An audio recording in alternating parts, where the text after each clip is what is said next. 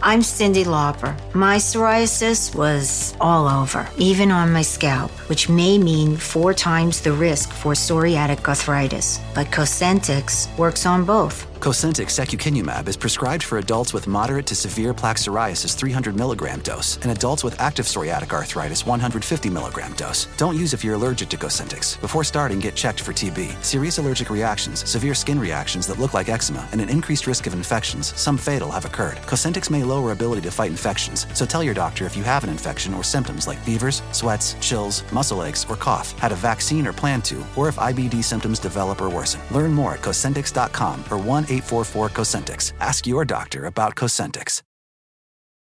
Ophthalmologist Dr. Strauss has seen firsthand how the metaverse is helping surgeons practice the procedures to treat cataracts. Cataracts are the primary cause of avoidable blindness. He works with a virtual reality training platform developed by Fundamental VR and Orbis International to help surgeons develop the muscle memory they need. The result? More confident, capable surgeons. And even more importantly, patients who can see. Explore more stories like Dr. Strauss's at meta.com slash metaverse impact. This program is sponsored by the Kavli Foundation based in Los Angeles, California. The Kavli Foundation is dedicated to advancing science for the benefit of humanity.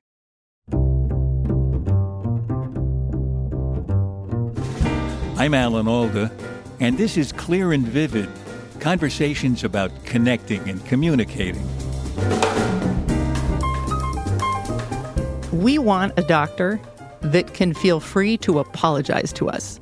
If we have a healthcare system in which healthcare professionals are penalized for being vulnerable, it is very, very hard for them to admit mistakes. And that just that is incredibly dangerous. Right? If if you're in the OR and the surgeon feels like they can't even tell the anesthesiologist that they've messed up, right? Let alone the patient afterwards. This this is not safe. This isn't safe for anyone involved. That's Laurel Braitman. She's expert at helping medical professionals communicate with their colleagues and patients, even admitting mistakes. And she does it by encouraging doctors and caregivers to write about their experiences, to tell the stories of their lives. Her own story is a complicated one. In her memoir called What Looks Like Bravery An Epic Journey Through Loss to Love, she tells us how, despite a successful and varied career, she spent decades struggling with grief. It's a story she now realizes she had to write before she could help others write theirs. Your new autobiography called What Looks Like Bravery has a really interesting title because in the book you say that what looks like bravery is really being afraid of something else even more. So were you, were you doing reckless things that weren't as scary as the thing you were keeping away from? Great question. Yeah, I think what I would consider reckless things, you know, many other people might not consider reckless things or or let me say this i was doing things that i thought i was supposed to think were brave where meanwhile the things i was scared of were things that i saw people doing around me all the time um, it didn't seem to scare them at all well, first of all, what did you do that seemed reckless to some people? And what seemed scary to you?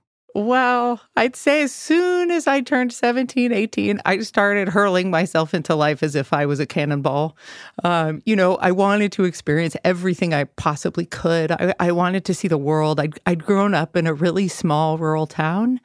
And every night after dinner, while my father was alive, we would spin the globe and he would tell me about it. And I just have such tactile memories. Our, our little globe was three dimensional. And so you could feel mountain ranges and the dips of the oceans with your fingers. And I would run my fingers over that globe and I would daydream about what it might be like, you know, to leave my little town and also find people uh, who thought reading books was cool, you know, outside of my family um, and meet people who are different than me, um, meet more people who are similar to me. You know, the promise of the wider world had such a, a siren song for me. But you didn't just go to capital cities, you went to the Amazon I did. I right. did. I, uh, to my parents' chagrin, you know, they just kept wishing I would choose something like Florence, Italy or something where they would love to visit me and eat delicious food. But no, you know, I, I was particularly interested in natural history and science. And I really wanted to go see like a lot of the trees and animals and rivers and lakes that I'd read about since I was a tiny child. So I started in Alaska and then I spent a lot of time, yes, in the Amazon basin and throughout South America. And at the time I was doing ecological um, research, largely stream ecology research and ichthyology, or the study of fish. And the great thing about these jobs was that people would pay you, you know, at a relatively young age. Like I was 18, 19, 20, and I would get my flight paid and then I would get a small hourly wage. I was laughable about the amount of money I was getting now, but at the time it was wonderful. And the idea that you could get paid just to be curious, you know, and go to places you would have gone anyway, that that was a miracle to me. But while you were cannonballing around the world, you were avoiding something that seemed scary to you. And you said you started that when you were 18, soon after your father's death, after years of facing his death from cancer. Was that what you were avoiding dealing with? Yes, although, like many things we do in avoidance. I wouldn't have been able to tell you that at the time. Yeah, right. You know, right. but yes, I I thought that by going uh, and soaking up as much of the world that he couldn't, I was in some way, I think, living for him, living for both of us. And there's nothing wrong with that. I mean, I think that's one of the best legacies we can leave for the people that we love, that we can inspire them in our memory to do the things that we were so passionate about. Um, but in my case, it wasn't just stemming from that. It was stemming from a belief that I'd let him down, that I was bad inside and no one could see it. And if I just challenged myself enough, or if I did these, did enough, somehow I could outrun my own difficult feelings of shame and regret and, and sadness, really. The pressure that you were under as a kid, knowing your dad could die at any time, is I really embodied in that story that the reader comes upon first in your book, where you're having fun with your girlfriends, painting your toenails and watching TV, and then you discover something in a cabinet. Tell me that story. I, w- I want to hear it in your own words. Absolutely. So, from a very young age, my, my father was diagnosed with terminal cancer when I was three and a half.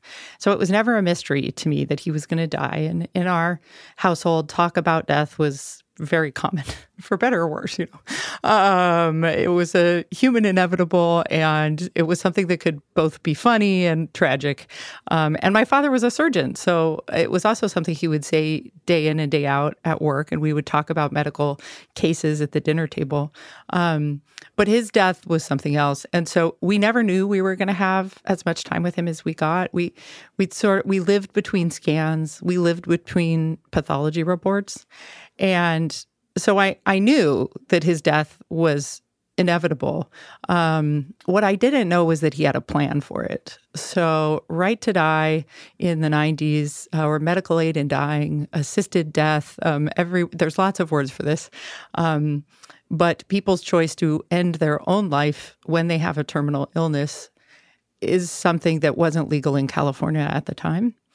And my father always told our family, so my mom, my brother, and me, that when he couldn't enjoy life with us anymore, he was going to die. And I really grew up, I think, not questioning this and sort of thinking that the human will to live was kind of like a light switch that, you know, one day you just wouldn't want to live anymore and you would die. And I was 15 and I had some girlfriends over and we were sitting around doing what 15 year olds do. Um, and I went into my parents' bathroom to look for some nail polish remover, and I came across an unmarked um, pill bottle, and there was a note on it. And I immediately realized what it was that I'd found my father's lethal prescription. And I put it back exactly where I'd found it. I told no one about it. I, I knew it was illegal. And I also respected his choice, even at that age. I, I understood it. I knew he wasn't taking, quote unquote, an easy way out. I knew he didn't want to die. And sort of like the giving tree, he'd spent 14 years trading body parts of his and capacities for time with us. And mm. so I'd lived with that reality. But it did scare me because I didn't know when he was going to do it. And I felt like I couldn't ask that somehow that would be a betrayal of him and his strength, and that he wanted us to believe that he would just decide not to live anymore and go. So that was a, a big moment for me as, as, both a secret keeper and as someone who realized, you know, that the people close to me have their secrets too. Um, and and also that this was an option, maybe not available to everyone, but because my father was a physician, it was available to him. That sounds like an enormous amount of pressure to carry around, to know that he's got this pill bottle in the cabinet. You had an interesting relationship with your father. He seems to have badgered you a little bit with his hopes for you. I love the story about his teaching you to fish and that he wanted you to fish so well that no man could best you at fishing. True. He had a very specific list of things that he felt would kind of parent me from beyond the grave, I would say, because he didn't know I, I would be a teenager um, by the time he died. And not like that's a long time with your kids, but, you know, it was for us. And so when I was about in fifth grade, he had a recurrence um, that was really serious. He he initially had a had a tumor in his knee, had a leg amputation, um, and this recurrence was in his other knee. So he was forced into retirement, um, and he realized that the metastases were sort of spinning outside of his control, and he was going to die sooner rather than later. And that's when he set out I think with a much more specific list of the things that we would need to thrive without him. And it was very specific to him. So, yes, it was like me being able to outfish any grown men. Uh, I had to learn how to fix a carburetor, change a tire, squish a man's eyes out if I was attacked. Um, and then also some very things particular to us and because we are also commercial fruit growers um, you know it was setting up the irrigation learning how to plant a tree perfectly well um, and then intellectually he had a lot for me too. Like I, I, I don't even think this is in the book but i had to memorize like the krebs cycle um, and he he just had some very specific things that truly have ended up serving me incredibly well. I i think if i could go back in time and sort of pull him aside and ask for something, you know, it would be to make sure that I didn't take it as a to-do list, which I did. Yeah. I, I I took it very literally of the things I needed to learn and the person I needed to become. Well, he knew you were interested in writing. I get the impression he was like a stage mother about that. He wanted you to do it and succeed at it. He did. You know, I think the writing that was really interesting because you know, he he trained as an engineer and then went into medicine. So he loved loved books, but he'd never met a writer and writing was very mysterious to him. He just loved books and he knew I love to do it. And so I think the writing was kind of a hope for me. It, it, I think it also probably scared him because he knew he wasn't going to be around to continue to badger me into a career that would would be secure.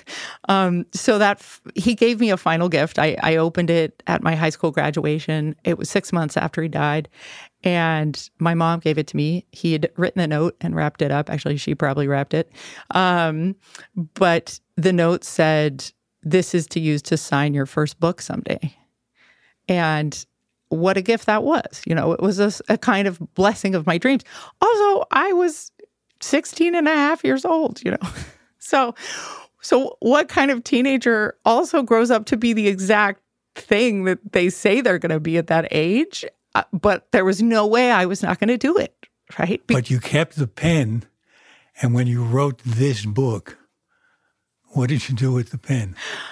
You know, I wrote the first few lines of the book with a pen. And I've also signed it. And I signed my first one with it too. And I signed both of my book contracts with the pen. I had to have my mom overnight it from California mm. um, to my agent's office in New York City. And the funny part is that it's a fountain pen, and I God knows I have no idea how to use a fountain pen. So every time I use it, I get big pools of ink everywhere. It looks so ugly. But it's also such such a joy. You know, I, I think that good parenting can be like a form of time travel. It allows him to be present in the future. It allows me to go back into the past and hold something he held and do something meaningful with it. So I, I've absolutely used it and with great frustration and joy as as these things go, you know.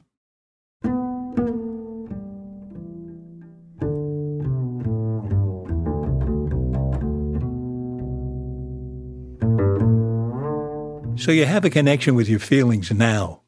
Did that connection emerge after that complicated childhood ending with the death? God, no. Uh, you know, I spent, I'd say, the better part of 20 years trying not to feel my feelings. And I used work and the pursuit of shiny prizes and also just the pursuit of my dreams as a kind of anesthetic on feelings I wasn't sure I would know what to do with. You know, I th- I think I felt like if I just touched and I write about this a bit in the book, if I touched my pain with even a toe, it was kind of a lake that would swallow me up and I worried I'd never get out of it again. And so I avoided it and I avoided it in ways I was getting rewarded for. Um, and and I think that was the hard part. If I was acting out by not doing well in school, uh, for example, I think I might have gotten help earlier that I needed, which was, "Hey, Laurel, like maybe some of this stuff was hard, um, and it's okay. You you can be sad and you can follow your dreams. You can be sad and be happy. Um, but I really didn't understand that you could be both of those things at the same time. And it seems really simple, but I actually think we still, for the most part, except for good films like, say, Inside Out, um, and many of the people you've had on this podcast who are helping us think in new ways about the things we care about or about our work you know i i really had a hard time holding two conflicting feelings at once. And whatever I did, I would uh, instead try to outrun them. So you were working with grieving kids in the program called Josie's Place. Was was that instrumental for you yourself and not just for the kids you were working with? Absolutely. To me, it was the most selfish thing on earth, you know. Um, I had found out about grief support for kids late in life, uh, in my mid 30s, right as I was just beginning to realize something was wrong. So many of my dreams had come true that my dad had set out for me. You know, he he really wanted me to go to MIT for a PhD. He wanted me to write a New York Times bestseller. Like I did all of those things. And then mm. I kind of looked around and and you know, he wasn't back and the loss of him hurt even more. You know, with every good thing, it, it, it almost hurt more, you know, because I couldn't tell my number one fan. And I felt like I, in some ways, misunderstood the assignment. And here I was 35 and I had built uh, a life I was proud of, but also it was hard for me to get close to anyone and I realized I needed some help.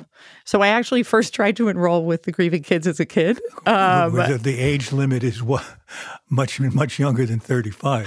Yeah, the age limit I think at the time was like fourteen, and they were so nice to me. You know, they said, oh, "Laurel, we so appreciate this, but that's really creepy. No, you cannot come as a child." So they let me but, train. But in administering the program to kids, you actually benefited. Oh, tenfold, you know, because I got to do everything with them. And I got to hear how the other facilitators and the therapists and the leadership spoke to them. And it was how I needed to be spoken to. And also, I was able to have so much empathy for these kids. You know, they weren't bad because they didn't happen to be in the room when their parent died because they'd gotten hungry for a snack and gone out to play, right? Mm. Yet, yet they were talking to themselves the same way I talk to myself. You know, and through being with them, I realized shame and regret, those are actual normal feelings of grief, right? Mm. Because we're casting around trying to find a rationalization for why the bad thing happened. And sometimes there is no rationalization at all. So we blame ourselves because admitting that it happened for no reason is too scary because that means it can happen again. I imagine that that feeling of impending guilt could lead you to not feel grief at all. Exactly. Exactly.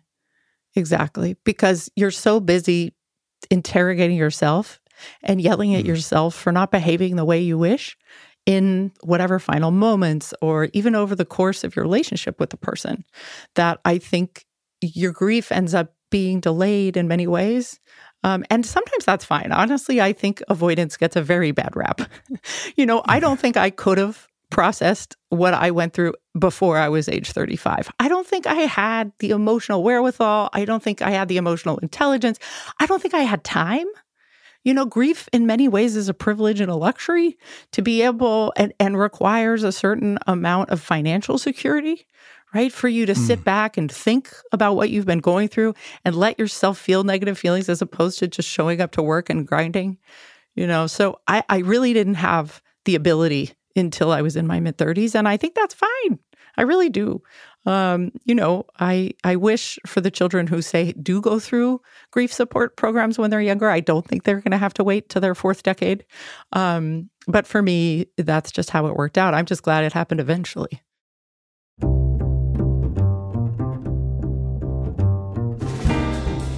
When we come back from our break, Laurel Braitman talks about the program she founded and runs called Writing Medicine, which encourages medical professionals to tell their own stories, professional and personal.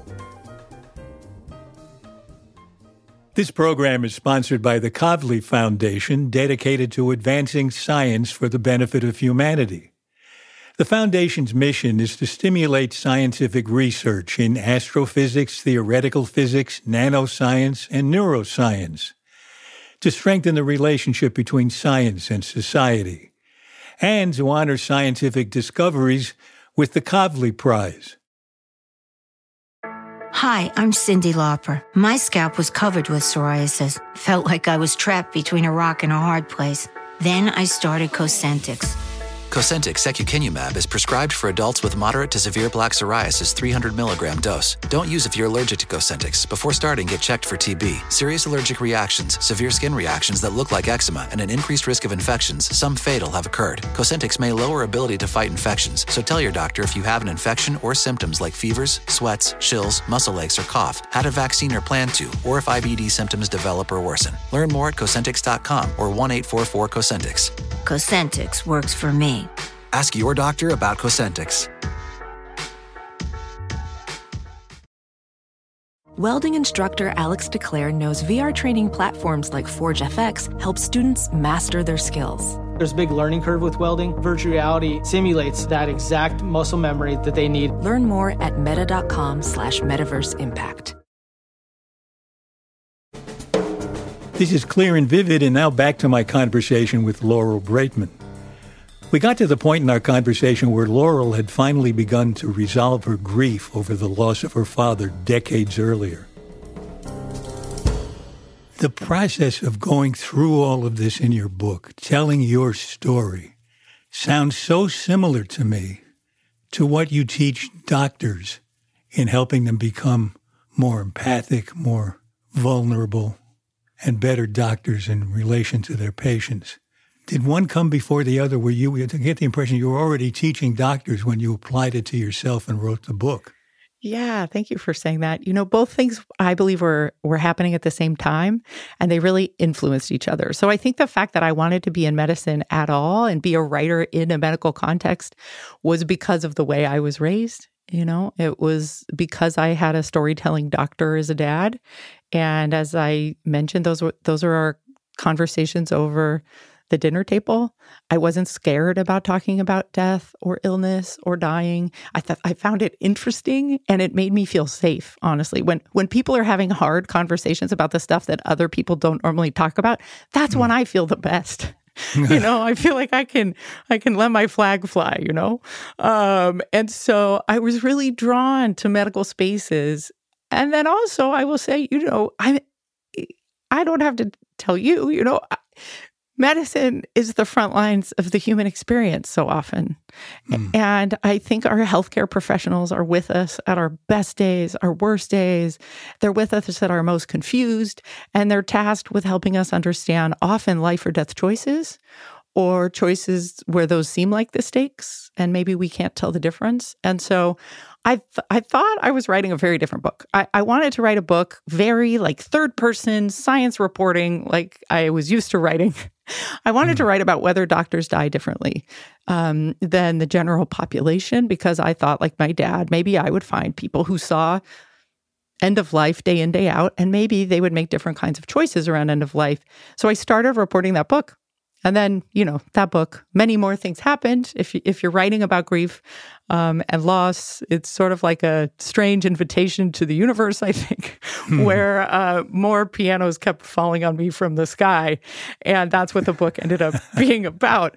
Uh, but I thought, you know, I was going to stay very comfortably in the third person. It wasn't going to be personal. You know, why would I share my own story? I really just wanted to write about doctors and a hard hitting science reporting.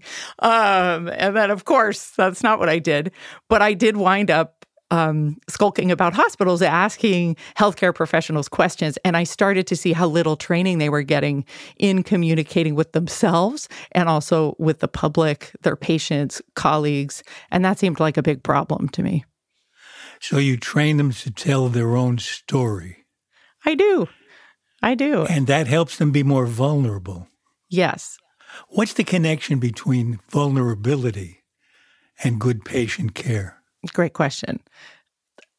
We want a doctor that can feel free to apologize to us. That's just mm. one example, right? If we have a healthcare system in which healthcare professionals are penalized for being vulnerable, it is very, very hard for them to admit mistakes. And that just that is incredibly dangerous right? If if you're in the OR and the surgeon feels like they can't even tell the anesthesiologist that they've messed up, right? Let alone the patient afterwards. This this is not safe. This isn't safe for anyone involved. So, on a very practical level, we need our healthcare professionals who are charged with keeping us healthy to feel like they can admit when something has gone wrong or be able to take responsibility when they've made a mistake, to be vulnerable professionally without fear of losing their licenses, you know, unless it's been very dire or repeated a repeated problem. But often, well intentioned, incredibly trained people will make a minor mistake. And there's pressure often not to admit to it because there are professional ramifications.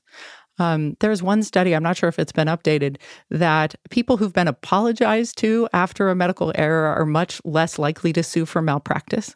Right, I've read that study, yeah. I think that's fascinating and it makes sense to me. We we just as citizens, you know, want to be treated like full humans in a medical context, and I believe that that can't happen unless the physician is doing it for themselves first. So mm. if if we expect our physicians and other healthcare professionals to be kind of superhuman in many ways, um, they are not able to be real with us. It seems to me there's another problem too. In addition to not being willing to admit a mistake. I get the impression that there's a problem you're working to solve that was brought up by a doctor you talked about in one of your talks. He said his mentors indicated to him or, or told him in plain words he could either be a good doctor or a good person. Hmm. Yes. And and that I think that meant that you have to withdraw from the patient as a person and not be overwhelmed by their suffering or, or swamped by your own empathy. So, are, are you, is that what you're working on? helping them not give up on the empathy or to modulate it instead? Do you help them step back at some point? How do you handle that? Yeah, what we're trying to do is build in moments where people who have been in these high stakes situations uh, have a moment to reflect on what it meant for them, and why they do what they do, a place to process difficult cases, but also to process other things that are going on in their personal life, mm. um, to talk about different difficult conversations that they've had, um, their experience on teams, processing conflict. And we do it in the context of giving them, you know, storytelling prompts. And often, you know, I'll get a room full of like surgical residents and I will ask them to write about uh, their most difficult feeling of the week is a monster. They're inviting that monster to a tea party. Hmm. Um, hmm. What does that monster sound like? What are their table manners? What do they talk about? Um, you know, and at first glance, like they roll their eyes. It's like, who invited the woo woo preschool teacher, right? Like, we have 20 minutes outside the OR. I'm going to have to scrub back in again. Why am I doing this? And then about 20 minutes later, you know, they they have laughed they have cried um, you know and sometimes i purposely try to start with a kind of goofy question and then we we move into other things. Um, you know your most unexpected teacher over the last 10 days um, a moment you learned something from a patient that shocked and surprised you and you wish you'd learned earlier in your training. Um, we have we run the gamut from deeply goofy questions and discussion and storytelling prompts to the more serious, uh, but it really connects them. And then after they write their piece, is it read to the whole group and then discussed, or what? How do you handle that? Well, I try not to force anyone to share, but I will say I give very pointed eye contact. you know, but usually, honestly, it's really just the first person um, that has to be the bravest to share. And then in almost every group, everyone shares eventually you know, many people go into healthcare because they've been touched by a story about healthcare. You know, they or they read a book by Atul Gawande, or um, they read Paul Kalanithi's "When Breath Becomes Air," or Oliver Sacks, um, or they just really love the Well column in the New York Times. Right? Mm. Oftentimes, if someone doesn't have a physician in the family or something, that's how they wound up in medicine in the first place. And so, most people I talk to actually have kind of secret or not so secret dream about sharing what they're seeing uh, with a wider audience, whether that's you know their extended family or the, whether that's the readership of a major newspaper. I think I found as well when I help somebody communicate better when they make contact with a story from their own past that's meaningful to them. It seems easier to make contact with a person right now in front of them. They focus more on the person. They hear them. They listen to what they're saying. That kind of deep listening that people talk about, oddly enough, can be practiced by listening to yourself a little bit. Absolutely. I think that's why I couldn't do this work if I hadn't written a memoir. Is the yeah. truth. You know, I think learning to figure out how to tell my own story really did teach me how to help other people tell theirs, even if theirs are very, very different. I, I think you're a thousand times right. And I think storytelling is the ultimate empathy generation machine because if you're doing it right, people are literally seeing the wor- seeing the world through your eyes. They're feeling things through your skin. Um, if you are doing a good job, you are allowing people to transport themselves into your experience. So I don't think there's anything more powerful than that. And I, it's obviously it's not just writing; it's audio and film and all of our different ways that we can do storytelling, but I think not teaching people in healthcare how to do it comes at a great cost. So you're going around with a group called Pop Up Magazine telling stories. What is that? I don't know anything about that. Oh, that's a, that's actually separate from this work. Um, that's a live magazine. We actually just went on our last tour, um, but it was a hell of a lot of fun. It was with many of my best friends. It was associated with California Sunday, which is a magazine that sadly has also gone to the magazine graveyard, the great beyond in journalism. Um, but yeah, I have told many stories with Pop Up Magazine. It's kind of a live storytelling podcast, but on stage. Um, with the writing healthcare professionals, I, I I do something called writing medicine, which is every other Saturday, or actually it's the first and third Saturday now of the month. And I think we've had 10 to 15,000 participants now, and it's healthcare wow. professionals from all over the world. And we gather just for an hour. It was free for the first two and a half years. Now it's pay what you can. Um, the most people pay though is twenty five dollars. Um, and they come and they share stories, and it was it was really powerful during the first few months of the pandemic. And now it's powerful mm. in different ways because it's just a community of healthcare professionals. But it was a place for them to let off steam in a protected space and get help telling the stories of some of the things that they were seeing and experiencing. And also a place to put a lot of their fear. You know, we started when, you know, there wasn't enough PPE, we weren't sure about transmission. Um, so now people in the group have published books, they've published op eds, they've written articles, and really they help each other much more than I help any of them. So that's ongoing. And then I'm doing a writing medicine grand rounds uh, in addition to a kind of normal book tour where I would like to be offering this not just for healthcare professionals, but also for patients and caregivers. And I'm starting at all the biggest cancer centers because of my own experiences. But uh, I would like to bring this work to anyone who sees value in it. So that's face to face. Yes. So you'll be going around the country combining the book tour with grand rounds? Exactly. And you know, grand rounds are very often a medical topic, although there is there is something called Schwartz rounds where they talk about medical humanities work. But I just love the idea of doing a grand rounds that's that's storytelling a sort of mobile campfire um, in clinical spaces around the country. Oh, that's great. We'll have a great tour and Thank a great you. launch of the book. Thank you so much. And thank you for talking with me today. But we end every show. I, you sound like you've heard the show, so you probably know that we end every show with seven quick questions, roughly to do with communicating. First question What do you wish you really understood? How to balance the idea of living with your mortality being front and center, with the anxiety and sadness of that, and how to figure out how to have a different engine, I would say. So if I've lived the first half of my life with a kind of very loud ticking mortality clock with a sort of meta anxiety that that shoves me forward to my dreams, I want to figure out how to live the second half of my life with a different motivator. Um, with a motivator of joy or of pleasure, and I'm not sure if I can change my fuel like mid midstream but i want to i want to understand how to do that like like what do people do when their work isn't motivated by like fear Okay, second question. How do you tell someone they have their facts wrong? oh i'm so bad at this um my husband would be the first one to tell you I don't know. Maybe that's what I should. That should be my answer to the what I wish I understood. I I try to listen. Uh, my husband runs a salmon cannery in Alaska, and we are surrounded by people who have very different political beliefs than us, and so it's been very good training to realize that I can have great conversations with people who politically are very very different than me. Um, so I'd say talking about lots of things, not just polarizing issues, allows us a, a way through the doorway. And I hope down the road we we can talk about the fact that I think they're just dead wrong.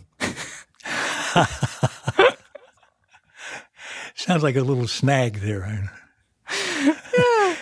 okay, next. What's the strangest question anyone has ever asked you? Oh my gosh. Well, my first book was about animal mental health and the emotional lives of animals and animal cognition. And so, for many, many years, um, and to this day, I still get uh, an email a day about an animal who is doing something very, very strange. And I have no idea what I am supposed to say to these people, but it's really fun. Um, you know, my horse is only scared of blue things. What am I supposed to do about that? Um, my hedgehog has befriended the neighbor's cat, but the neighbor's cat doesn't like the hedgehog. Please tell me what I am supposed to do. I have a whole file in my Gmail just with wacky animal questions that if I could send them on to an expert, I would, but there no expert exists. Well, you got a real basket full of questions. That's great. How do you stop a compulsive talker? I'm not good at that either. I actually usually just leave. Okay, that sounds that sounds active. Let's say you're at a dinner table next to someone you never met before. How do you start up a genuine conversation? I love this. And I've been so thrilled after the pandemic because other people also seem to have no uh, bandwidth for small talk anymore. And I think small talk is just the death of human connection. So I will ask them things like the questions I, I ask many healthcare professionals I work with, my students. Um, I start with a kind of icebreaker question. Um, you could even do like two truths and a lie. That channel your inner camp counselor or preschool teacher or uh, junior high teacher. So I ask all kinds of things. You know, one that usually gets people going is tell me about the last time you were so happy that there wasn't room for anything else. Like the last moment of of complete obliterating joy. Explain it to me. Use all your physical senses. Mm. That's a fun one. And that, that sounds really useful. Okay, what, next one. What gives you confidence? Being outside, nature, non human nature gives me confidence. I, I never feel better than when I'm walking through a forest with no mirror, is the truth. Okay, last question. What book changed your life? I was ready for this one, but nervous about it. Um, every life stage I've had, and I'd say they tend to switch up for me maybe every seven years, there's been a different one. Um, but when I was looking around trying to figure out how to write a memoir, I read The Chronology of Water by Lidia Yuknavitch. And it showed me that I could be myself on the page and admit to my insecurities and become strong in doing so. Well, this has been an eye opening conversation. Thank you for showing us a great example of the power of storytelling in your own life and in the lives of doctors and their patients around the world. Thank you.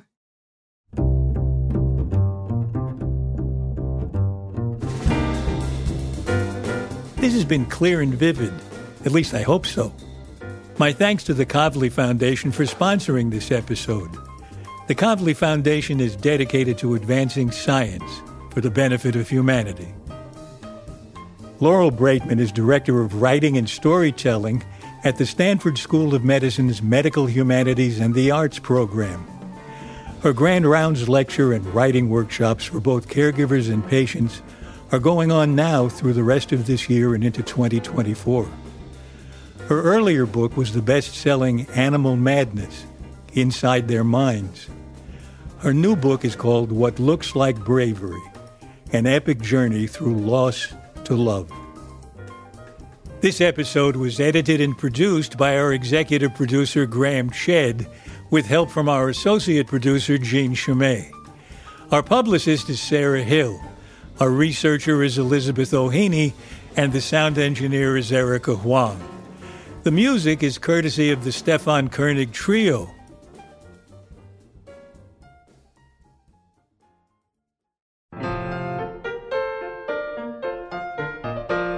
Next in our series of conversations, I talk with the acclaimed biographer Walter Isaacson. His new book has become a huge bestseller, and I can see why. When I read it, I couldn't put it down. It's an unsparing story of a man with many flaws who manages to become one of the most significant people on the planet.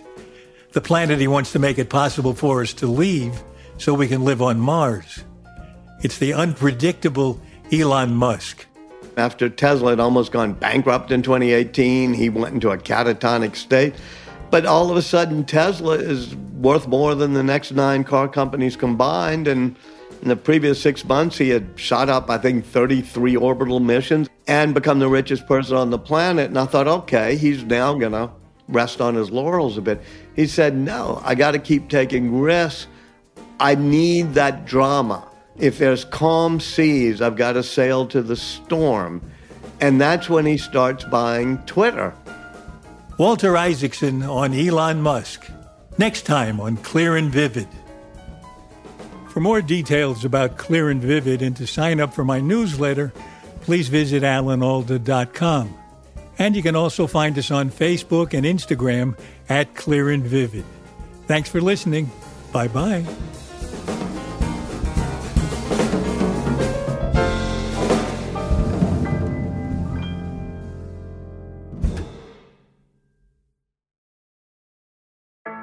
Hi, I'm Cyndi Lauper. My scalp was covered with psoriasis. Felt like I was trapped between a rock and a hard place. Then I started Cosentyx. Cosentyx secukinumab is prescribed for adults with moderate to severe plaque psoriasis 300 milligram dose. Don't use if you're allergic to Cosentyx. Before starting, get checked for TB, serious allergic reactions, severe skin reactions that look like eczema, and an increased risk of infections, some fatal, have occurred. Cosentyx may lower ability to fight infections, so tell your doctor if you have an infection or symptoms like fevers, sweats, chills, muscle aches, or cough, had a vaccine or plan to, or if IBD symptoms develop or worsen. Learn more at Cosentyx.com or 1 844 Cosentyx. Cosentyx works for me. Ask your doctor about Cosentyx. Start your electric journey right here, right now. With a Volvo XC90 Recharge, our plug in hybrid SUV with extended range. For more everyday electric journeys on a single charge, with a hybrid option for longer adventures. Contact your local retailer to book a test drive or design your own vehicle at volvocars.com/us. The Volvo XC90 Recharge Plug in Hybrid, the electric car with a backup plan. My son had a gift with technology. With reliable internet at home through the Internet Essentials program, the world opened up. He's part of this next generation of young people who feel they can thrive. Through Project UP, Comcast is committing $1 billion to help open doors for the next generation with the connectivity and skills they need to build a future of unlimited possibilities.